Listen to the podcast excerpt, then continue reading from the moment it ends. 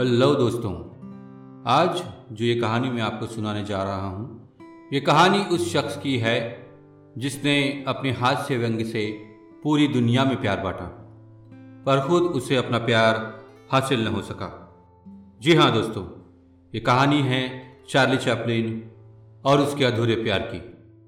आशा रखता हूँ कि आपको ये कहानी बेहद पसंद आएगी। ये बात तब की है जब चार्ली चैपलिन ने फिल्मी दुनिया में कदम नहीं रखा था। उन्नीस साल की उम्र के चैपलिन को पहली बार प्रेम हुआ था। वो लंदन में रंगमंच करते थे और पंद्रह साल की वो लड़की भी उसी थिएटर में नर्तकी थी। उसका नाम हेटी केली था। जब चार्ली ने पहली बार उसे देखा, वो रिहर्सल कर रही थी। थोड़ी देर बाद उसने चार्ली को बुलाकर अपना आईना थमा दिया। उसमें देखते हुए बाल बनाने लगी। इतनी सी देर में चार्ली ने प्रस्ताव दे दिया, रविवार को मेरे साथ घूमने चलोगी। इस पर वह लड़की खिलखिलाकर हंसी और बोली, तुमने अपनी नाक पर लाल रंग की गेंद लगा रखी है। मुझे तो ये भी नहीं पता कि जोकर के इस मेकअप के पीछे तुम्हारा असली चेहरा कैसा है। अगले रोज चार्ली ने शो के बीच उसे अपनी फोटो दिखाई और वो मिलने के लिए राजी हो गई।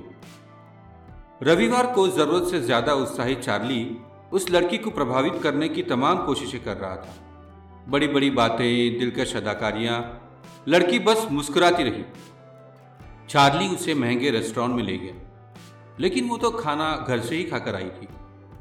दोनों थेम्स नदी के किनारे टहलते हुए बातें करते रहे। उस मुलाकात से चार्ली इतना खुश था कि हेटी को घर छोड़ने के बाद लौट कर वापस थेम्स के किनारे आया और जेब में जितने पैसे बचे थे वहां सोए भिखारियों को दान कर दिए। चार्ली के मन में अपनी प्रेमिका के लिए जितनी कल्पनाएं थी, हेटी के लिए सबका साकार रूप थी।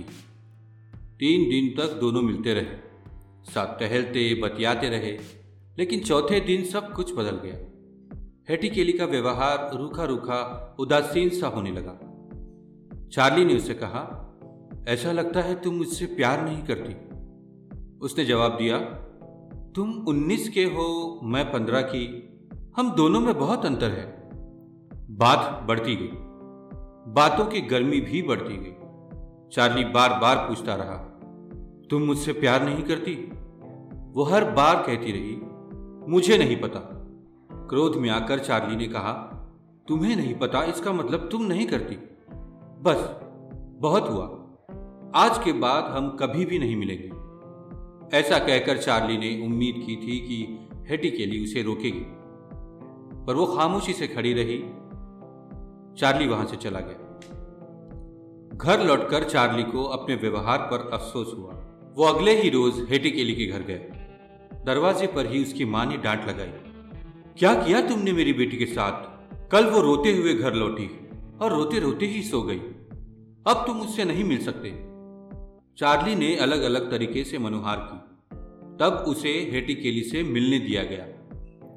देर तक रोने के कारण उसकी आंखें धुली व ताज़ा लग रही थी, लेकिन उनमें एक घायल उदासीनता साफ दिख रही थी।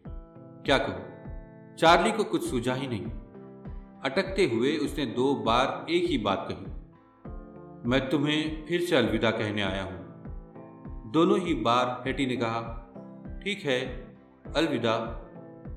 चार्ली उसके घर से बाहर निकल गया। पीछे से एक दरवाजा धीरे धीरे बंद होने की आवाज सुनाई देती रही। ये उन्नीस सौ आठ का बरस था। चार्ली इसके बाद हेटी केली से कभी नहीं मिला, लेकिन तीन दिनों का ये प्यार उसके पूरे जीवन पर हावी रहा। वो उसे कभी भुला ही नहीं पाया। उसकी फिल्मों की अधिकांश नायिकाएं हेटी केली का ही प्रतिरूप हैं। उसी की तरह चलती वो आंखें झपकाती। उसे ताउम्र अपने व्यवहार का अफसोस रहा। वो सोचता, मैंने एक बार भी हेटी केली को ये बताने की कोशिश नहीं की कि सिर्फ तीन दिनों में ही मैं तुमसे इतना प्यार करने लगा हूँ। लेकिन हर बार उससे ये पूछता रहा कि क्या तुम मुझसे प्यार नहीं करती। जो बातें खुद कहनी चाहिए उसे सामने वाले से सुनने की उम्मीद करना दरअसल एक आत्महंता नादानी है।